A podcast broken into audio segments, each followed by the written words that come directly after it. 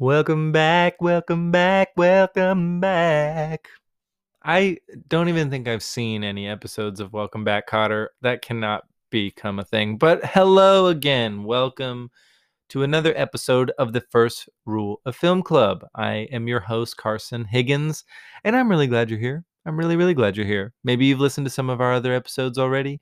Maybe you're just starting now. But I appreciate you being here.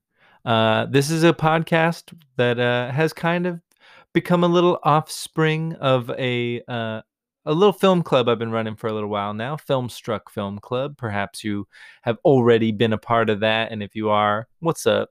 But yeah, it's a weekly film club. Operates very much like a book club, actually, where I will recommend an older film, a classic film, something that maybe we haven't all seen.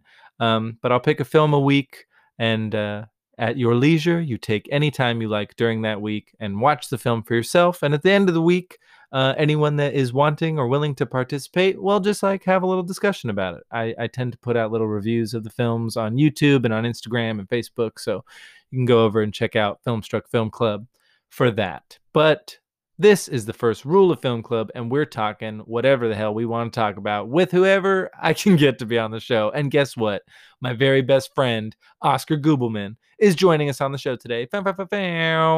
You're excited. I'm excited. We're all excited. Oscar Gubelman is a friend of mine from acting school. We went to school together in Los Angeles, and we've been friends ever since.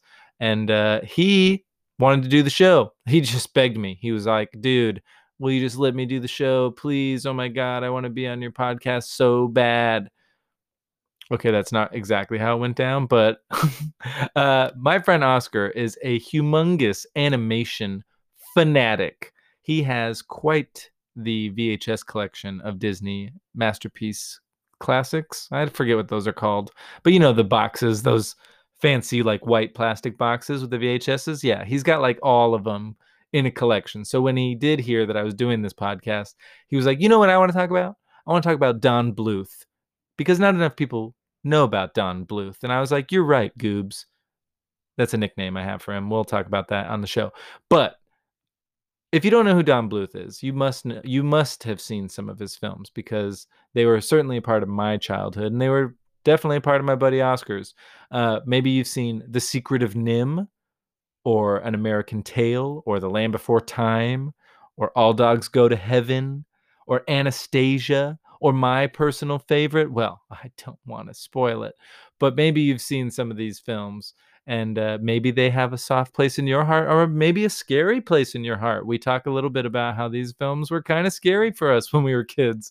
But yeah, I had a blast talking to Oscar about the films of Don Bluth, and about which ones have kind of aged the best, aged the worst. And just, you know, we had a really good time talking about kind of what we discuss to be kind of an unsung hero in the animation part of the film history. So, yeah, I'm glad you're here. Stick around. I'm going to talk to my buddy Oscar. He's coming on in just a sec, so I won't be alone for much longer. But, yeah, we're doing another episode, baby. Don Bluth. And my guest today, Oscar Gubelman. And we're here. Oscar Gubelman is on the show. Say hello to the people, Goobs. Hello, people.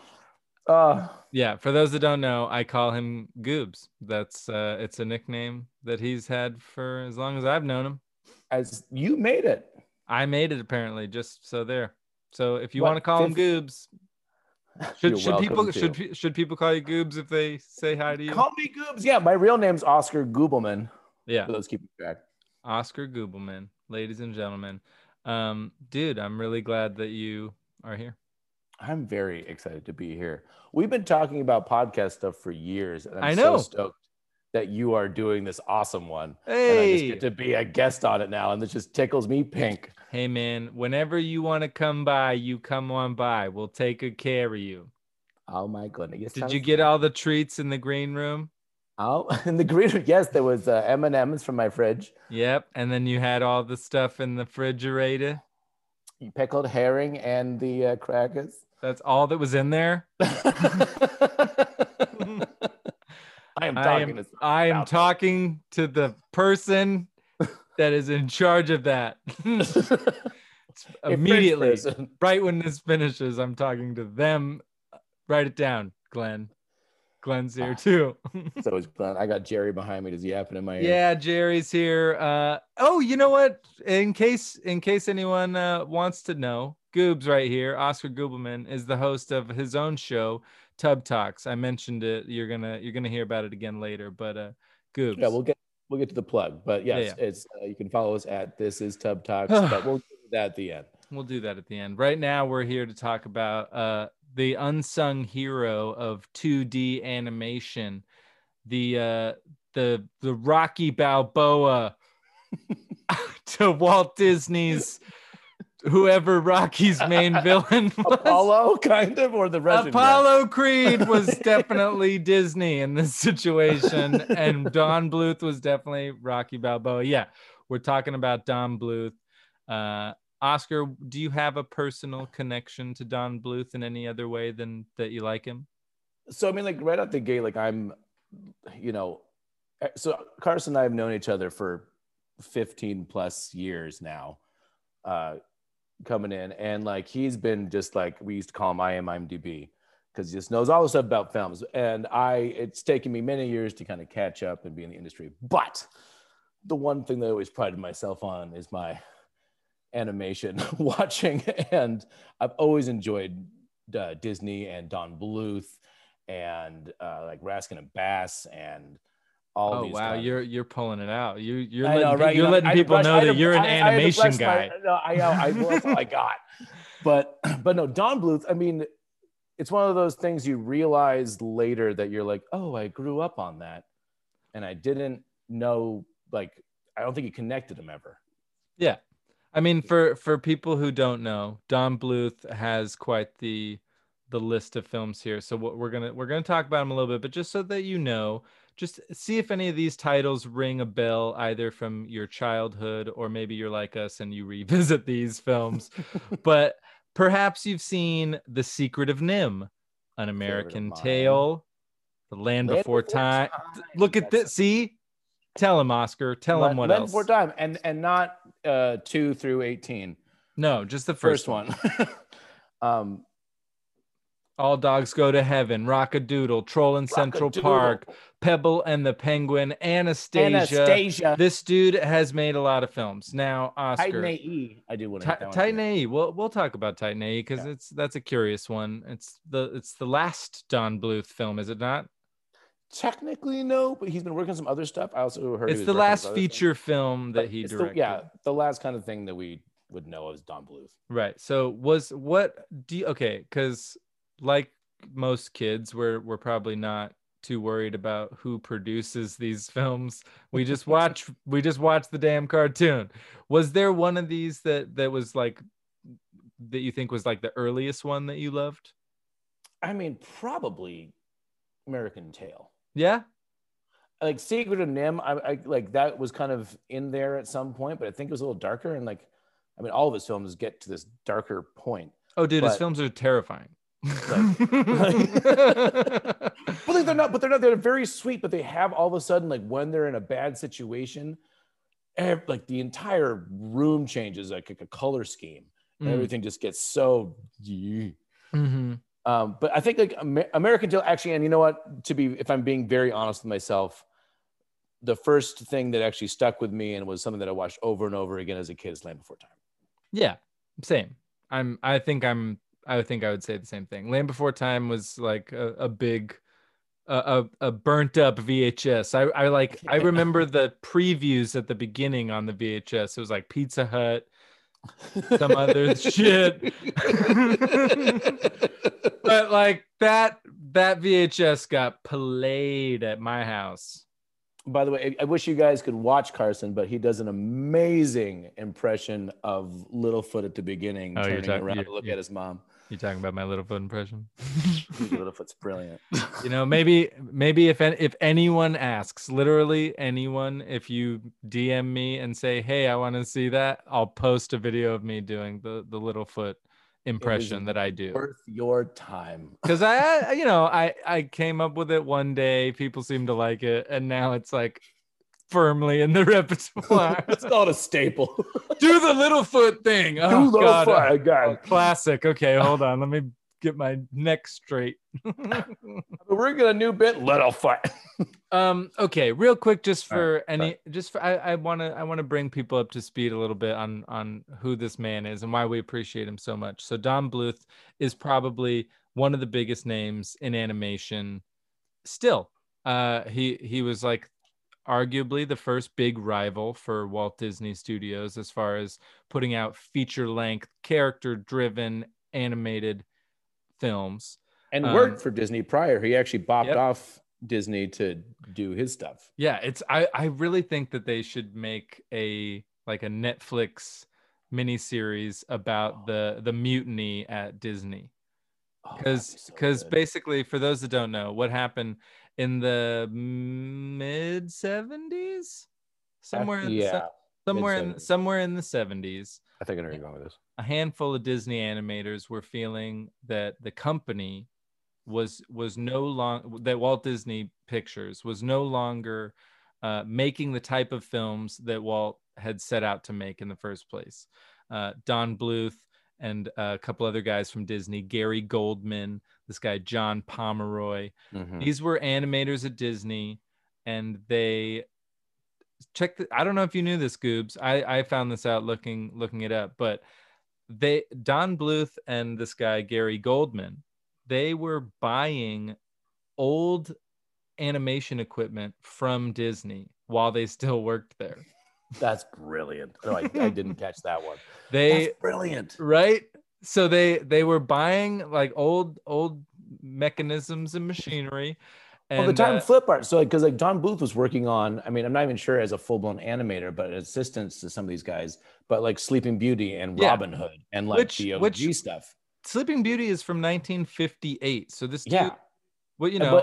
And it was the style of the flipping, they were having kind of, the watercolor background, but then you'd have the flipping kind of more shaky line stuff that went across, And I guess I didn't, I'm certainly not the scholar over here. I looked it up.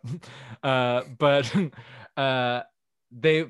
Bluth and these other guys, they were just kind of feeling that the company wasn't doing what it should be doing, and that they weren't being allowed to make the stories that they thought they could and should be making as a animation, which at the time I guess was kind of totally falling out of favor. Like animation as a feature-length art form was kind of dying. Well, Disney was like the only people that did it, and they were starting to suck at it. So then therefore it's like it feels like this old thing where now cartoons are on. But this was before, so like this was like the interesting part that I was kind of checking out, and you can agree or disagree with me on this. Mm-hmm. And we shouldn't be diving into Disney because we're talking about Don Bluth, but like, so Disney was doing all the, this is Sword in the Stone, this is Robin Hood, then started going into it. I think Don Bluth wasn't credited, but was somehow a part of like the Black Cauldron, and I think it was Oliver and Company, and like it sure feels like he had his hands in it. Black Cauldron, yeah, exactly. The darkest Disney animated film. But yeah, and it just, and there was, I mean, even I remember being scared of watching Sleeping Beauty as a kid, like the weird demon that would bark, like, and the dragon and the whole thing. Yeah, they had that kind of chutzpah to it. Mm-hmm. But but I love the idea that Don Bluth was, as you just, I wasn't even thinking like, are they not telling the right stories? Are they just doing more fluff? Like they're great little movies, but they're not what we call, I mean, there are technically Disney masterpieces, but they're not what we like think of. So he basically, I think they jumped off right before the Disney Renaissance, which we call like, that's that you bring up an interesting thing. You're already where I am. I'm already there. I'm wondering if the Disney Renaissance came about because all these animators jumped off ship and Disney went, oh, we have to move. Well, I mean, we're jumping ahead a little bit, but that's okay. I mean, An American Tail and Land Before Time were hugely successful. Yeah, and that was with Spielberg. Right. Both of those. Fun fact: did you know that Lucasfilm produced Land Before Time? It's George Lucas and Steven Spielberg present Land Before Time. Yeah. Because Amblin Entertainment, Steven Spielberg's company, did An American Tail. They produced it, so like they got to put his name on it, but Don Bluth directed it. And then to like the follow-up to that was Land Before Time, and it was put out with Lucasfilm as well. But I think that absolutely the Disney Renaissance only happened because they finally had competition. Right, exactly. Like, oh, no, oh shit, we have to try now. Okay. Shoot. Walt's been dead for a while. We have serious competition over at, you know, Universal or whatever. Right. Okay, so jumping into the kind of the beginning, so like he did do like Winnie the Pooh and Tigger 2, and that was like a short, and you know, and it was in Robin and stuff. But like his first, I think, real like film out the box, you are now paying attention, quote unquote, his version of a masterpiece would be Secret of NIMH. Yeah, and that was 82. Like that was, you know. Oh, and he, I can't remember. Tell me if I'm right or wrong on this, but Pete's Dragon, I think. The old he worked on Pete's Dragon and The Rescuers and The Rescuers. That was another big one. And he was just in the animation department. I don't think he ever got a chance to like helm anything over at Disney. Didn't get a chance to Thor. Yeah, but Secret of NIMH, I guess he wanted to make at Disney, and they thought it was too dark. Because it's a book, Miss Frisbee's. Mrs. Frisbee. No, wait, Mrs. Frisbee. Wait, okay, I get. So the book, actually. The book is says Mrs. Frisbee and the Rats of NIMH. Right, and this and is Brisby in Brisby in the movie, and why that one letter got changed. You know, who knows, man? Maybe Jonathan Frisbee. I'm just thinking about this right now, but I wonder is Frisbee a trademarked thing from like a company? Like, I'm sorry, you can't call your character Gak. We have we have that. We own that name. I don't know, and you know what? Maybe an interested person will go Google it. But did you ever read the book? I never did. Did you? Oh yeah, I did not know that it was like based on a true story. Wait, what? Okay, in the sense that NIMH is a real place where rats really were used for scientific experiments. That's the extent of it being true. Okay, help my. Okay, so NIMH stands for. Do you know? I'm trying to pull it out of my brain. I looked it up. You haven't looked it up. Yeah, it's and remind you in the story the rats don't know anything, but the National Institute of Mental Health is NIMH because it's NIMH. So they're doing experiments on rats. Yeah, and a few mice. Yeah, and her husband Jonathan Brisby is missing, dead. He died because he helped. Are we doing spoiler alerts in this whole thing? I assume people have watched these. I'm pretty sure that it's okay. You can go ahead. So no, but basically his whole deal was that it was because of Jonathan and why these rats respected him so much is that he was small enough to fit through this grate because there was only two mice, I believe. It was Jonathan and Mr. Ages. Mr. Ages. These are all just like sound that are stuck in my brain. Forever. I mean, that's what Don Bluth did. Like that's... Like it was so good. Like these little bits that somehow as a child, you still hold these nuggets of wonder in the back of your brain.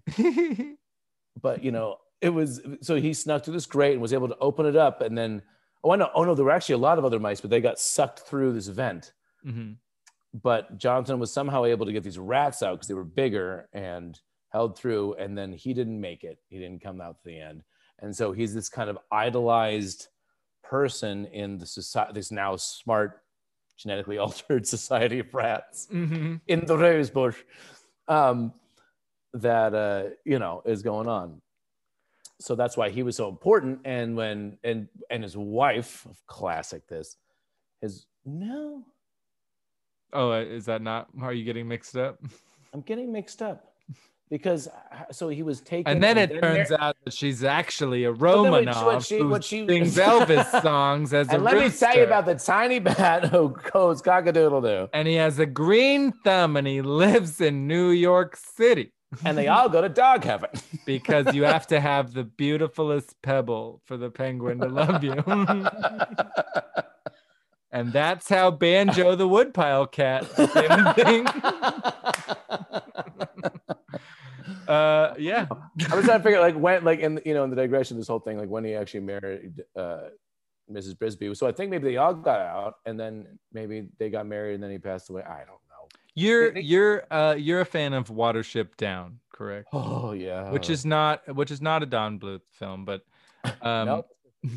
Just a heart ripper, really, is what that sucker is. You know, it's like, it is kind of interesting to think about it. Secret of NIMH, not, I guess, so intensely goes into that realm, but this idea of using a quote unquote kids form of like storytelling, using cartoons to tell a story, like how sometimes it's fart jokes and a princess, and that's it, and not necessarily in that order.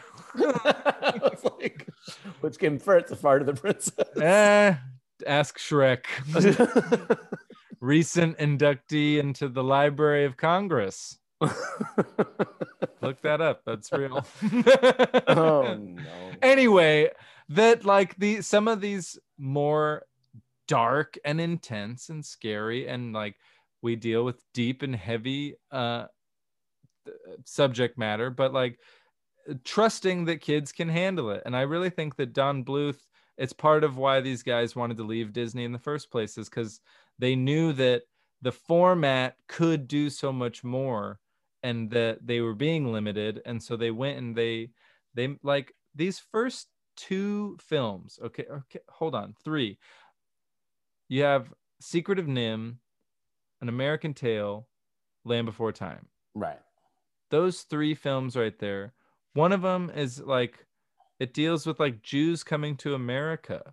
I mean, no, it's the full immigration story. Like that's and I mean, all of these films are terrifying in their own way, in the sense that they deal with big scary shit, but also the main characters are always, it's not always that like they're doing the right thing or being the most heroic. It's that like they're doing stuff that they're afraid of, even though they're afraid of it. And that's just the best thing to show a child, that like, yes, the world is fucking pretty scary, and not all the time, but it does happen all the time. Well, the other bit is that using, and you just gotta go for it and deal with it the best you can. So, but like the other thing is like that I always have thought about in animation in general, and this is a lot of the time Pixar has kind of jumped out of it. There are certain Disney movies that have jumped out of this, but as a general rule, you know, it's using animals to depict human kind of problems, these bigger people problems, societal problems. So maybe it's not so smash you across the head, but the original concepts are there. Like, you know, I mean, Land Before Time, the mom dies, and that is such a scene. Like they're not like barely tapping on it. That they do that, and it's something that, you know, Bambi did. Oh yeah. You know, so I mean, they're not, it's, yeah, you're right.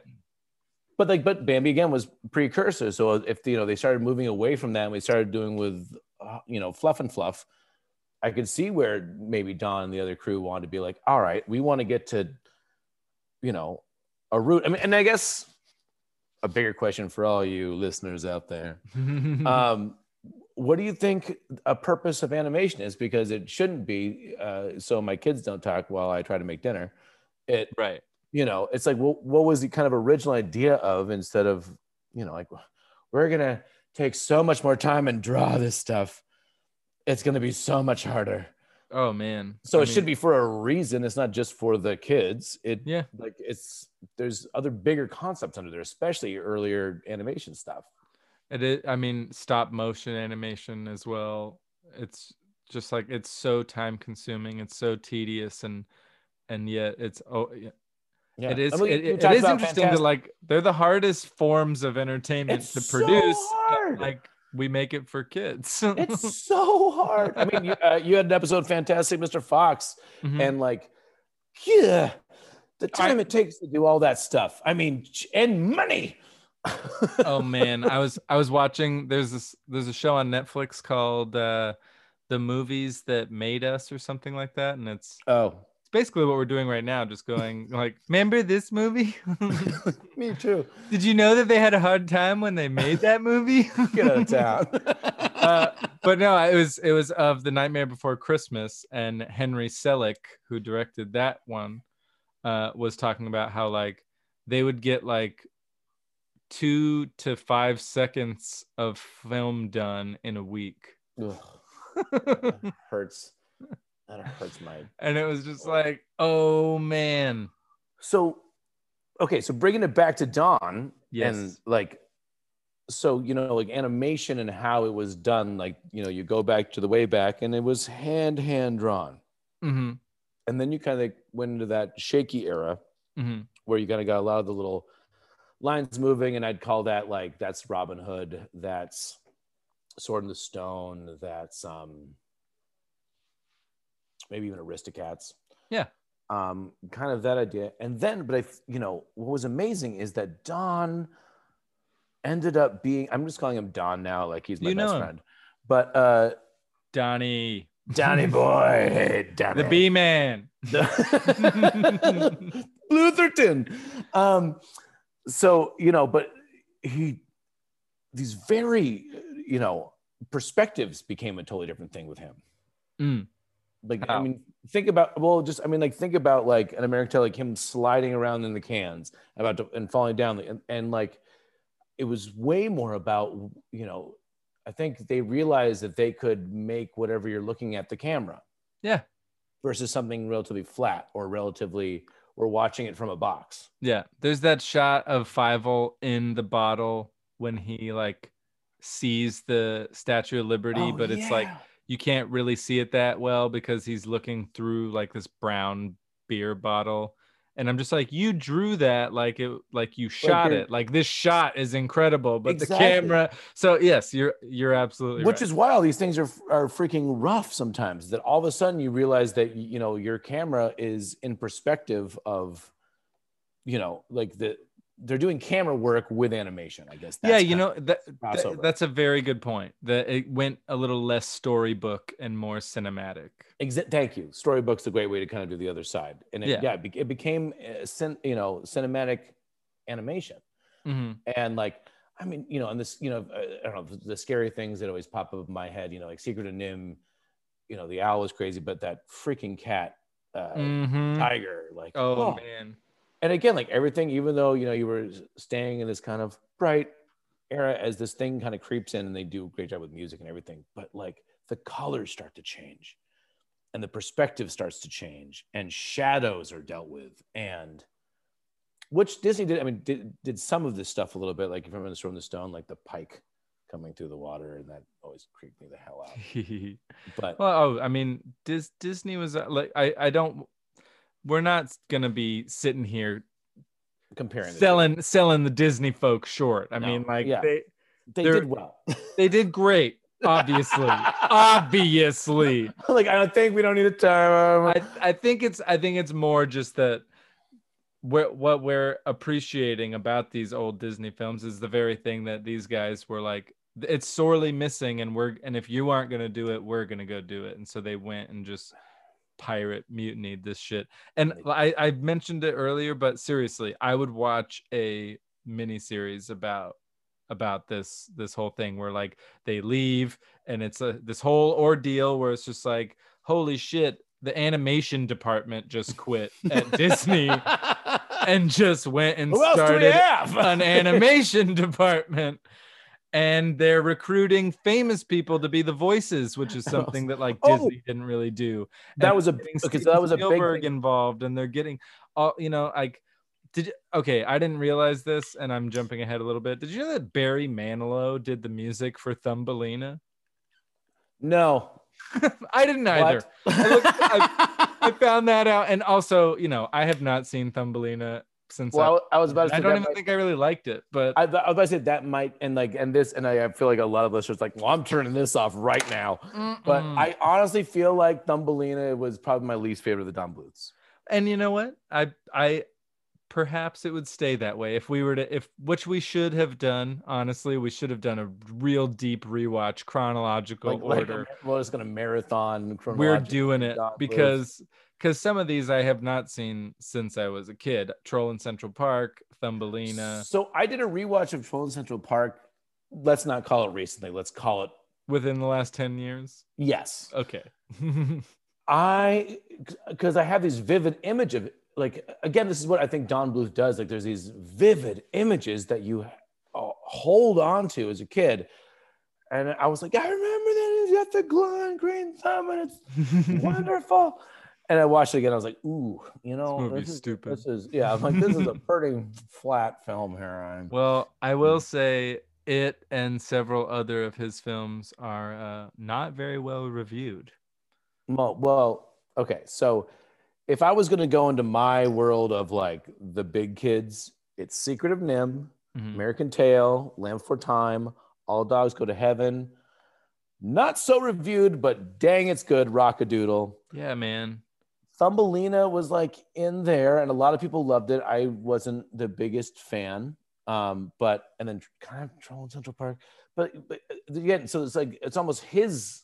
This is like him kind of petering off, which I think is. And these are in order of like Thumbelina, Troll in Central Park, Pebble and the Penguin, and then jump 2 years, and he's got Anastasia, and you're like, what is that? Which is arguably his most well-received film. For sure, and it doesn't have kind of the childhood OG status to me, but well, it's one of my favorite animated films, period. Like beyond the idea of Don Bluth and his animation style. It's his highest grossing film. It's his best reviewed film. Well, actually, that's not true. Secret of NIMH has a 93%. But off Tomatoes. I am, yeah. I'm going off Rotten Tomatoes. But Anastasia is verified fresh at 86%. So take that. But dude, look at this. Okay, Pebble and the Penguin, 10% on Rotten Tomatoes. Oof. It wasn't good. Oh, okay. We almost skipped over that thing that I really, really, really wanted to jump on. We're jumping all over the place, man. This is a cloud of information. Right. But what, yeah, where were you gonna go back to? Not to read. You were talking about bringing in all these amazing voiceovers to, and their, you know, the voiceover work into some of these. And honestly, if I'm being very real and like, hey man, like, why do you love some of these? A giant portion of this is Dom DeLuise. Of course. Dom DeLuise, we love you. We miss you. I miss you so. What a funny human being. Brilliant. He brought like one of the most brilliant comics into animation. And it's just like... Yeah, like before using Robin Williams for the genie, which everyone thought was just so groundbreaking and smart, which it certainly was. I am not going to be the guy to take anything away from that. And you know me, I'm a Robin freak. Like, if you check out the Dom DeLuise performances from Secret of NIMH, American Tail, and is he a voice in Land Before Time? No, he's not, is he? No, he's All Dogs Go to Heaven for sure. But All Dogs, yeah, and All Dogs, okay, so all of these films come out before Aladdin, right? Oh, and, yeah, and Dom DeLuise has cemented himself as like the go-to sidekick comedic voice talent for Don Bluth. He was the troll in Central Park, I believe. Yeah. He was the lead, but it didn't. And who is he in Rock-A-Doodle? He's the guy, the Uncle Dookie. Uncle Dookie, who's that? Nope, that's somebody else. Somebody else. I think. Oh God, is it Plummer that does the Duke though? Christopher Plummer does do the Duke in Rock-A-Doodle, and Glenn Campbell does all the. Yeah, there's like God, there's amazing voiceover work in all of these guys. Do you remember the character's name who does the little Uncle Dookie? It's Punch. Punch. Hunch. Charles Nelson Riley, man. Nelson Riley does the voice of that, and he's a guy. He's a famous person. Uncle Doogie. God, he's just so good at annihilation. Abomination. He's so good. You're good at those voices, man. My favorite thing. It's because these, you know. It turns out I want to do them as a kid, man. No. Oh boy. Yeah, Glenn Campbell did Chanticleer. Oh, you're right. God, dude. Okay, so let's. Just... And oh, Phil Harris as Patu and the narrator. Oh baby. Sorry. What's your favorite Don Bluth movie, Goobs? Honestly, I think, if I'm being honest with myself, I would probably say now Secret of NIMH. Yeah. It's dark. It's just so cool. It's the one that I would put on in a heartbeat. I think the one that has the most meaning to me, or like not meaning to me, but like the one I'd be like, oh my God, we're watching is American Tail. Mm. But, and then the one as a child, I would be like, the one that gave me the most imprint of him would be Land Before Time. Land Before Time. Yeah. And the dumb part is, and then Anastasia is one of my favorite movies, but it somehow doesn't fit into any of those categories. Like, I love this man. Well, it's, and you know what? And part of it is we got to consider the nostalgia factor. Anastasia came out when you were older. Not right. You were an old man, but you were older than you were when right. Those other ones came out. Okay, question back to you. Same game. Dude, it's Rock-A-Doodle, son.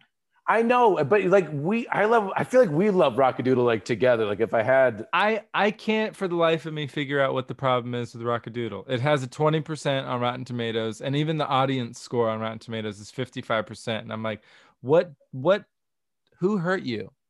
I feel like it was mimicking too much. Mimicking what? Elvis to what's the girl's name? In it, Marilyn Monroe. It's not Goldie.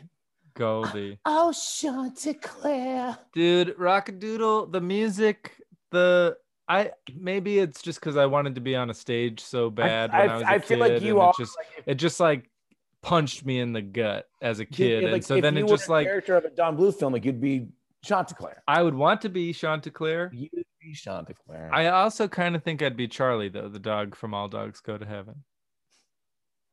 You think? So now, okay, that's a... But honestly, dude, I rewatched All Dogs Go to Heaven as an adult thinking it was a classic. And I thought it was like kind of bad.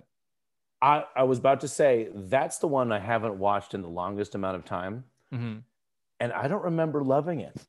I think they were leaning a little too heavily on the voice talent because they got Burt Reynolds to do it.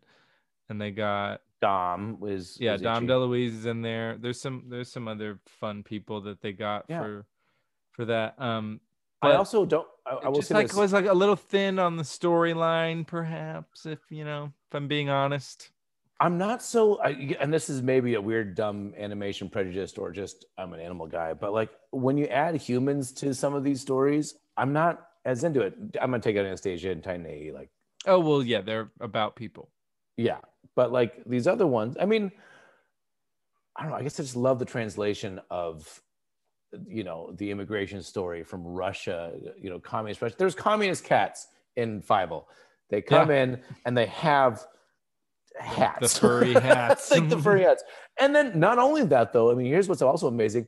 They have, the people pushing open the gates, I believe or I'm mixing that with Anastasia. They definitely do that in Anastasia. But it's almost the same, it's the same parts of this where they have kind of the humans trying to get out and having the, the same amount of suffering, the same struggle or the same strife. And then they just kind of zoom in on the mice that are doing the same thing, mm-hmm. And then we're like, we're going to follow these guys. Mm-hmm. It is interesting to think though, that I think he was German descent, and his father was very churchy. Who are you talking about? Fievel? Sorry, you're talking about Don? That's basically Tevye. No, I was about to say. No. I think they're Polish, man. No. It's Don Bluth. His father, I think, was like a pastor. Oh, dude, check this out. I know about this. Let me check my notes over here.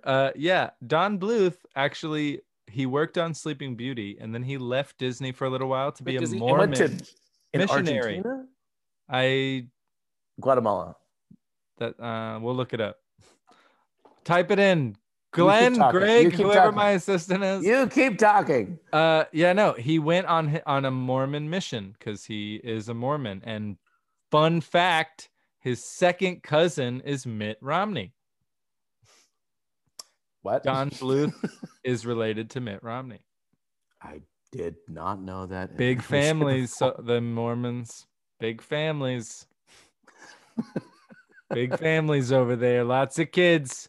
Hey, if you think about it, lots of kids. Argentina. Boom, you were right. Look at that. Doesn't it feel good to be right?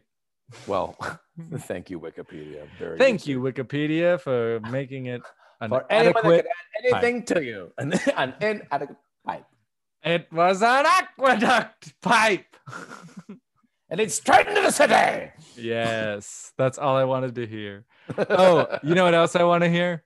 What? I'm allergic to K. I'm allergic to K. I'm allergic to K. There can't be a cat around here because I'm terribly allergic to K. Oh my gosh. Don DeLuise. You know, okay. Another great voice element to all of these films up to a point. And I think it has to be the same fucking kid, but who is that kid with the cutest voice in the whole wide world that is in all of these movies? It's the little girl in what's it called? All Dogs Go to Heaven. It's Ducky in Land Before Time. I'm sure she does a voice in An American Tail because she's one of the kids in Secret of NIMH. This kid, I don't know who the kid is, man, but okay. As I'm looking this up right now. So wait, you're thinking this is a little girl in. Oh, certainly, because I watched the trailer and I was like, yeah, geez, it's in every single one of these movies. Is this? And I don't know if it's one kid. Oh, it's little and no Judith. What? Are you just making up names? Barcy. No, I was reading Anne Marie's the name of the girl and the thing, but her actual name is Judith Barcy. Oh my God! What? I think she died at 11. No, what? Are you fucking kidding me? She was born in June 6, 1978 and died in 1988. 10 years old. Man. But she did All Dogs Go to Heaven. She was Ducky in Land Before Time. Apparently she was Thea in Jaws the Revenge. Oh, okay. But those are the two. Though I don't think she was in any others. Dude, even if it was just those two, by golly. Oh, wow. Man, I can't believe I did not know that. That's amazing. Oh, wow. So sad. My God. So, that's the kind of research one should do before. But I guess it's good to find out together. Thanks. Oh, man. One weird fun fact. Judith, you were amazing. Seriously, thank you for being a fabulous little voice actress in those movies. She is the cutest voice of all. Like, oh my God. Yeah, it's her and then like Boo from Monsters, Inc. Oh, that's pretty good. Actually, the babiest of the rabbits from Robin Hood. Oh yeah, it's my birthday. Or the babiest. Oh, okay, yeah. There's a babiest baby. Oh, I'm trying to think of a quote. What I was gonna get at really fast though was Rock-A-Doodle. Well, while you're wasting people's valuable time. Fair enough. Keep going. I will just say, have you played the arcade game Dragon's Lair? No. And did you hear that he's trying to make the actual movie of that? I did. I saw that. I will say, for a guy who hasn't really made anything since about 2001, if that's what he makes next, I'll be so stoked. I will be in line, because the game I had heard, the first time I'd ever heard of the game was on Stranger Things. They play it, and I thought, and I thought it was like made up. But then I went to this place; it's a barcade in New York, and they had it, and I played it, and it is such an inventive arcade game. It's fucking terrible. It's so hard; it's impossible to play, but it's really cool because the whole thing is animated, and so it's like. Instead of like just moving a little character around, it's more like you want to hit the right button at the right time to time the next scene to play, basically. And the scene to play is that he strikes with the sword or he gets hit with the fire. And so it's really cool. Doing this little, little research before we rocked out, that popped up and I was like, Dragon's Lair. And like, he's like, he was into, video stuff, like in video games and stuff. I'm like, that's crazy. And I looked at it and I knew that animation. I'd seen that as a kid. Like that was, and I don't think I clocked it ever as a video game as a kid. I was like, what is this movie? Why can't I ever find this movie? And Blockbuster on the search and the VHSs that you could, like back in the day before streaming was a thing, or really the internet, to be honest. Yeah. But yeah, like I all of a sudden now, like today, had this like, it's a video game. I have to play it. Yeah, but like I remember kind of animation stuff that he, you know, that would be like a trailer kind of for it or something similar to that idea. But yeah, and then kind of his like, I loved this jump of it, like, and he's trying to make it happen tomorrow. And I was like, I would love that. And to see that animation that I kind of wanted so badly as a kid that I just didn't exist. Well, now you have a new journey that you have to go on to go find an arcade game of Dragon's Lair. Okay, real quick, Goobs, we must touch on Anastasia more. Yeah, I was about to say, like, we got to come. I got to hear. So you love Anastasia because I love Anastasia. Whatever reason, it never connected with me growing up. Like, it was never something that I was like, yeah, I think I tried to watch it. I must have rented it. You know, I used to rent all those things. And yeah, so like Anastasia is something that I grew up to find out that people loved. And I was like, I never really loved it then. Right. But the music's great. I've come to really enjoy the music, and they turned that shit into a musical not too long ago. That's right. Yeah, they changed it around a whole lot. There's no Rasputin. There's no Bartok. There's no none of that. Why do they always take out the? I don't know. Especially, man. And jumping into back to voice acting, that was always a fun one for me. So in Anastasia, Christopher Lloyd did the voiceover for Rasputin, but the singing voice was one of my personal favorites, and has been. If everybody out there doesn't know him, Jim Cummings, he is the god of voiceover. He's like Marlon Brando of voice acting. He's the guy. Like, he's the guy. And like the second you look at his stuff, you're like, oh, you're in everything. Yeah. Anyway, blah blah. But I mean, I think it was just such a beautiful film. I mean, it's almost comparative and not the same people at all.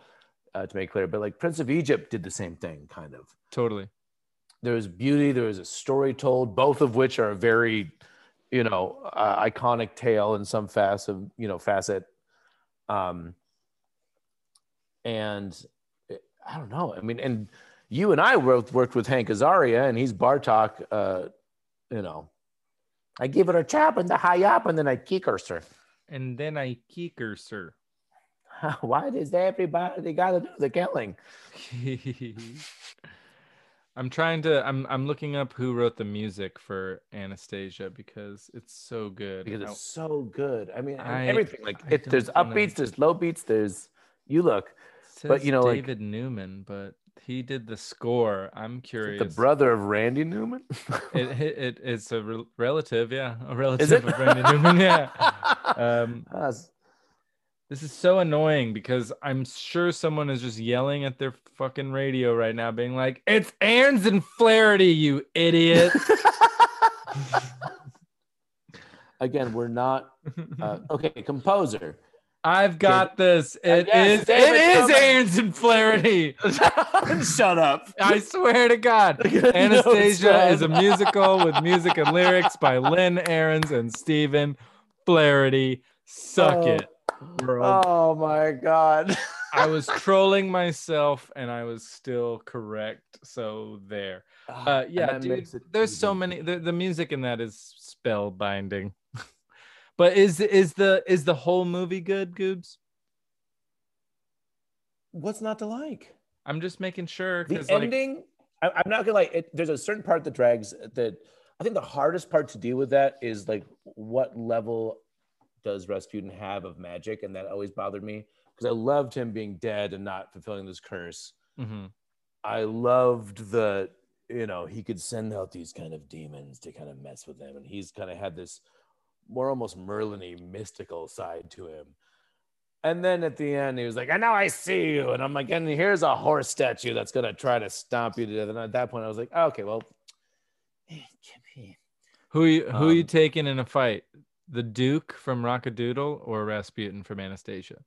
Like if you pitted them against each other? Yeah. Dookie. Uncle Dookie, baby. He's taking Rasputin down because he's gonna do that crazy star thing where he gets really big and he's gonna fuck shit up. And he just gets huge. He can get huge. Yeah, remember? So that's a problem. Who would you rather take advice from, Nicodemus or Nicodemus? I don't know who your second one is, but Nicodemus. Are you kidding me? That guy is like Gandalf, Methuselah, freaking everything. Nicodemus incarnate is so cool in Secret of NIMH. I feel like I'm just doing the Chris Farley thing where it's like, remember when you're in The Beatles? Oh, that was awesome. Hey, here's, I don't know if you read about this one. Oh, read all about it. Extra. Read all about it. Extra. Read all about it. Don Bluth wants to make the Strawberry Fields CGI with Michael Jackson. The Beatles said no. Michael and Don Bluth were super stoked, and they were going to do it all in CGI, which would have predecessed. It would have been before Toy Story? Yep. Whoa, dang. And all the remaining Beatles said no, and that's why I got shut down. That's a bummer, man. That's what you get for buying all the masters to a band that isn't yours. Right. But can you imagine like Don Bluth feeling Strawberry Fields forever and whatever man. About? That would have been really cool. Okay. Titan A.E. Oh, you want to stick with Anastasia? No. Talk about Titan A.E. I feel like, just looking at your face over this Zoom, that you are not so A.E. Fanny. It feels like it suffers from the same thing in my mind that Atlantis and Treasure Planet suffer from. Now, the funny part about that is that you would have a lot of people saying, what suffers from what? What are you talking about? Like, I don't know. They just kind of are boring. I think they tried something different, and I will concur. I think one of my overall statements for this idea is like, if we were just saying, it's like, if Don Bluth made Dragon's Lair tomorrow, what would the animation look like? It would look like the video game. It would have to. Why? It would be so tight. Right, but so you're saying like it's 2D, like, so like what I'm saying is that like this evolution of animation from the 2D into the Pixar stuff, and then Disney picked it up with like Tangled and Moana and Frozen, all these guys, and then try to do 2D again with Princess and the Frog. That didn't. No one really, I love that film, but it didn't do as much as we wanted to, or whatever. So I'm wondering if when Don Bluth did Titan A.E., I actually really like the story, like the voiceover. You got Nathan Lane, you got all these kind of, Matt Damon, Drew Barrymore. Yeah. I never pay attention to leads. I'm always like, who's the sidekick? He's gonna be the fun.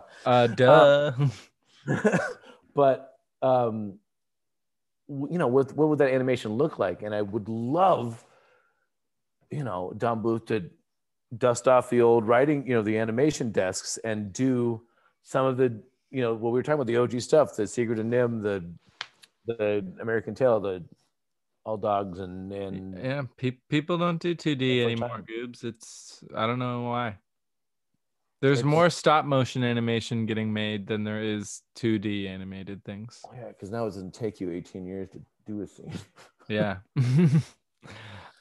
Here's a question for you: is there a Disney movie from across time that you would have wanted to see as a Don Bluth production? Ooh, was that just off the top of your head, or you had that written down? I've been wanting to ask you that. That's a great question. Yeah. And conversely, while you're thinking about it, is there a Don Bluth produced film that would have been handled better by the Disney people? Okay, so, since I don't want to list like him and Ha over this forever, I think not what I would want to see, but I'm more thinking about what would have done better, vice versa, versus what I'm thinking like is better. I feel like Oliver and Company would have rocked as a Don Bluth. Totally, would have been great. Yeah, what I'd want to see, like just for fun, and like, oh my god, can you imagine what like Aladdin would be like in a Don Bluth world? It'd be so tight. It'd be super tight. I don't think they would have done it better or worse. I think Aladdin is freaking, you keep that sucker as is. Yeah. 10 points. But I feel like Oliver and Company would have behooved Don Bluth. Mm-hmm. You know, like, and I think that, you know, and I think that we're trying to play with a little bit, but going through the perspectives, especially the cat, you know, there wasn't a ton going on. I think that he always adds more by his kind of animation. His animation. Actually, is that like animation cinematography? Animation? it's animatography. Animatography. And vice versa. I will actually double down with you, and I would say that Atlantis would be a done. Wait, am I doing? I just did the same. No, I mean kinda, but I like that. I like. I think Atlantis as Don Bluth would be good, but I see where you're going with the flippy. What would be better that Don Bluth did that Disney would have done better? You could say nothing, but you know. No, I mean, I guess like Pebble and the Penguin, Troll in Central Park, Thumbelina. They would have nailed Thumbelina way better than Don Bluth did, I think. Yeah, I'll stick with Thumbelina on that Disney could and should have done that one, and I'll say that Don Bluth should and could have done Black Cauldron. He kind of did.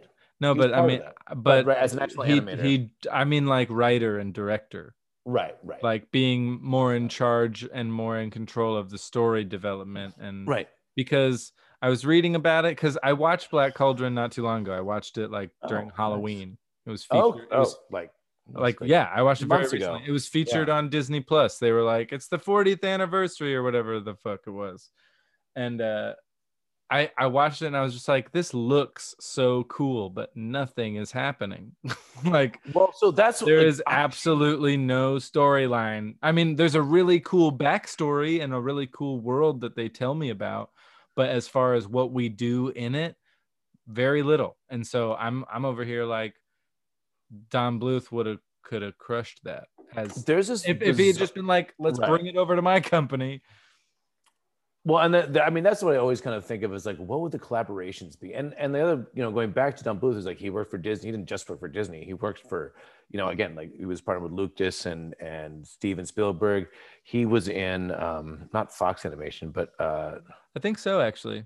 Yeah, I mean, he was in a lot. He had his hands in a lot of these different really big crews that we know, but what I was kind of getting at, especially the Black Cauldron, was that, you know, that style, and they did it, Rankin and Bass, they did the animated Hobbit, and they did Last Unicorn. Right on. Their animation, the animators of their company did like Thundercats, like the old school one of that. But anyway, but there was, you know, they did this one thing they did that Black Cauldron did, which I'm not in love with, where they have like real smoke coming down in the middle of an animated film, and I mean, it was their level of trying to play Mary Poppins but spooky, where you had the animated to live action kind of thing going in. And at some point I was like, stop. It's cool if you think about it that they were like employing techniques that would become commonplace with computers, like taking something that's drawn and putting computer generated quote unquote drawn things in it. Like Anastasia has a ton of that, where it's like, and Aladdin, right? Like with the lava and everything is like. Right. Well, and Beauty and the Beast was the first one to do it with the dancing. Right. So like CGI or that. Yeah, Anastasia, Titan A.E. are like heavily computer generated. Titan A.E. to the point of almost like films. I'm bummed with the animation. Like I like Titan A.E. I like the story. I think it's fun. I like the voices, the animation. Once you click your brain to it, yay. Mm-hmm. It's not my favorite, but I'm a 2D guy. But like, I still like the story. I don't know. All right, here's a question for you. Which one of these Don Bluth films would be a terrific CG film now? All the animated films are digitally rendered, and so how which one are you gonna have, like Pixar or Illumination or DreamWorks? Which one of these companies is gonna make a 3D Don Bluth? I'm using this as an example because it was the first one. Secret of NIMH never came out, and now DreamWorks is putting it out. Right. I don't think that would be so good as CG kind of game. I think no. I used it as an example. Which one are you going? Right. With? I would do, honestly, Land Before Time. Ooh, child, that would be so tight. like the real heaviness of that. Another thing I always wanted. Well, it's basically The Good Dinosaur. The Good Dinosaur is okay. That. Name me, if you can, 10 movies, not even 5 movies dealing with dinosaurs. Jurassic Park. Yep. Land Before Time. Yep. Dinosaur by Disney. Yep. We're Back. Okay, good point. Oh, and actually that one would have, if someone told me that Don Bluth did that, I would have believed them. I would have believed them. There's a handful of those, like The Swan Princess and Ferngully. Ferngully. Oh, and by the way, Ferngully, by the way, to all you viewers out there, is one of my favorite movies of all time, period. Okay, and one more, which, I mean, you said The Good Dinosaur, you got 5. But just what I was trying to get at, which just blows my mind, first of those 5, 4 of them are animated. Right. And, you know, how many alien movies are there? How many? A gajillion. How many monster movies are there? A gajillion. Dinosaurs existed. And there's barely a live action movie about, like, it's like Jurassic Park now. Well, we all like Jurassic Park. That's the problem. It's like Jurassic. I could have said Jurassic Park, Lost World, Jurassic Park 3, right. Jurassic World 2, and that's fine. Yeah, like, but like, but what I'm trying to get at is that, like, these things actually existed. How is that, like, you know, like, people did it really well, so people stopped. I'm like, that's never happened in the industry ever. Like, like, they make these, if something's successful, they make them until you die. Like, yep. Does the Flintstones count? No. Okay. All right. That's just always a puzzling moment for me, and laughable. Let's wrap this up, Goobs. Let's get our last couple of hot takes in here. Do you have any hot takes? Are you about to say, supposed to like a voiceover, like, or should I plug something? No. Well, I'm saying, like, are you gonna come up here and say, like, I think An American Tail is the best Steven Spielberg movie? Oh, I see. Okay. Actually, no. Actually, well, no. Honestly, I think the bigger one is, for those of you out there who are listening, odds are you have definitely seen probably All Dogs Go to Heaven, Land Before Time, and American Tail. If you haven't seen Secret of NIMH, I think Anastasia. Yeah, but if you haven't seen Secret of NIMH, I think that's the one that not a lot of people have seen. It's almost like the Dark Crystal for Jim Henson. Totally. It's, you know, it's this weirder, funky, darker one. If you enjoyed those other movies, make sure that you get your butt out and somehow find it and see it. I'm sure it's streaming on something. That'd be a big, giant thing for me. I think the other... Give Titan A.E. another chance. Yeah, I mean, I don't want to put my name behind that. But, but dude, it's fun. I almost equate it to Treasure Planet, and some people love Treasure Planet. Yeah, it's not my favorite. Tiny is not my favorite, but it's fun. It's good. You know, nothing to shake your head about. And you, sir, I think need to go check out Anastasia again. I will. I promise you that. I don't need to convince the viewers. I just think you, in particular, a little burr up your ass, need to go watch some Anastasia. Goobs, where can people find you? Me. Well, so the fun stuff that, unfortunately, I haven't had a solid hot tub to use and utilize and keep this up right now, but we got oodles of stuff in the past, and come check us out. I do a fun variety show. Carson's been on it. I've been on it.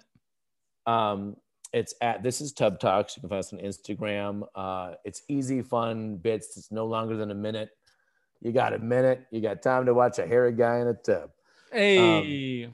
And then the other thing that I'm very proud of and excited about is I've started, it's been some years now. Starting is not so much the right word, but I am co-owner of Walking Distance Productions, and we are putting out our first feature film, Zoe, Zooey. Release should be about probably midsummer next year. And nice. So just keep your eyes peeled. It'll certainly be on Amazon, if not also Netflix, Hulu, and other streaming sites hopefully coming forward, knock on wood. Look at that. We gotta, can you give people a little taste of what the film is all about? Yeah, so Zoe is kind of this coming of age film. It's about a young boy who kind of has a rougher family life and has found solace in this kind of interesting nerd guy who's kind of holed up in a motel. But anyway, trying to get away from his kind of more abusive family. He has this kind of fun relationship with this, you know, his only friend, and meets this girl who also is in the motel. And it is kind of a play on Girl Next Door / Summer Love. It's a coming of age film. It's cute. It's a feel good. There's a little sci-fi twist in there. It's something that the whole family can watch and make you smile. Yay. And maybe shed that single tear towards the end. So Zoe, we'll be looking out for Zoe. Yeah. Carson, thank you for having me on this. This has been a dang hoot. You're coming back. You're coming back, Goobs. Yeah. We're gonna have you back, and we'll talk about like the birdcage or something. Oh man, like can we just do like a Robin, like tell these filmmakers? Oh like, yeah, we can talk about Robin Williams. We will talk about Robin Williams together, Goobs. Cartoons, live action, legacy, and inspiration. Ooh, legacy. That's like a every fourth week we do a legacy piece. Sweet. Well, Oscar, say goodbye to the people. Goodbye, people. Thank you for listening to our ramblings and wonderment. Yes. And we'll see you all again soon. Thanks for stopping by and hanging out with me and with my buddy Oscar. You're listening to the first rule of Film Club, baby.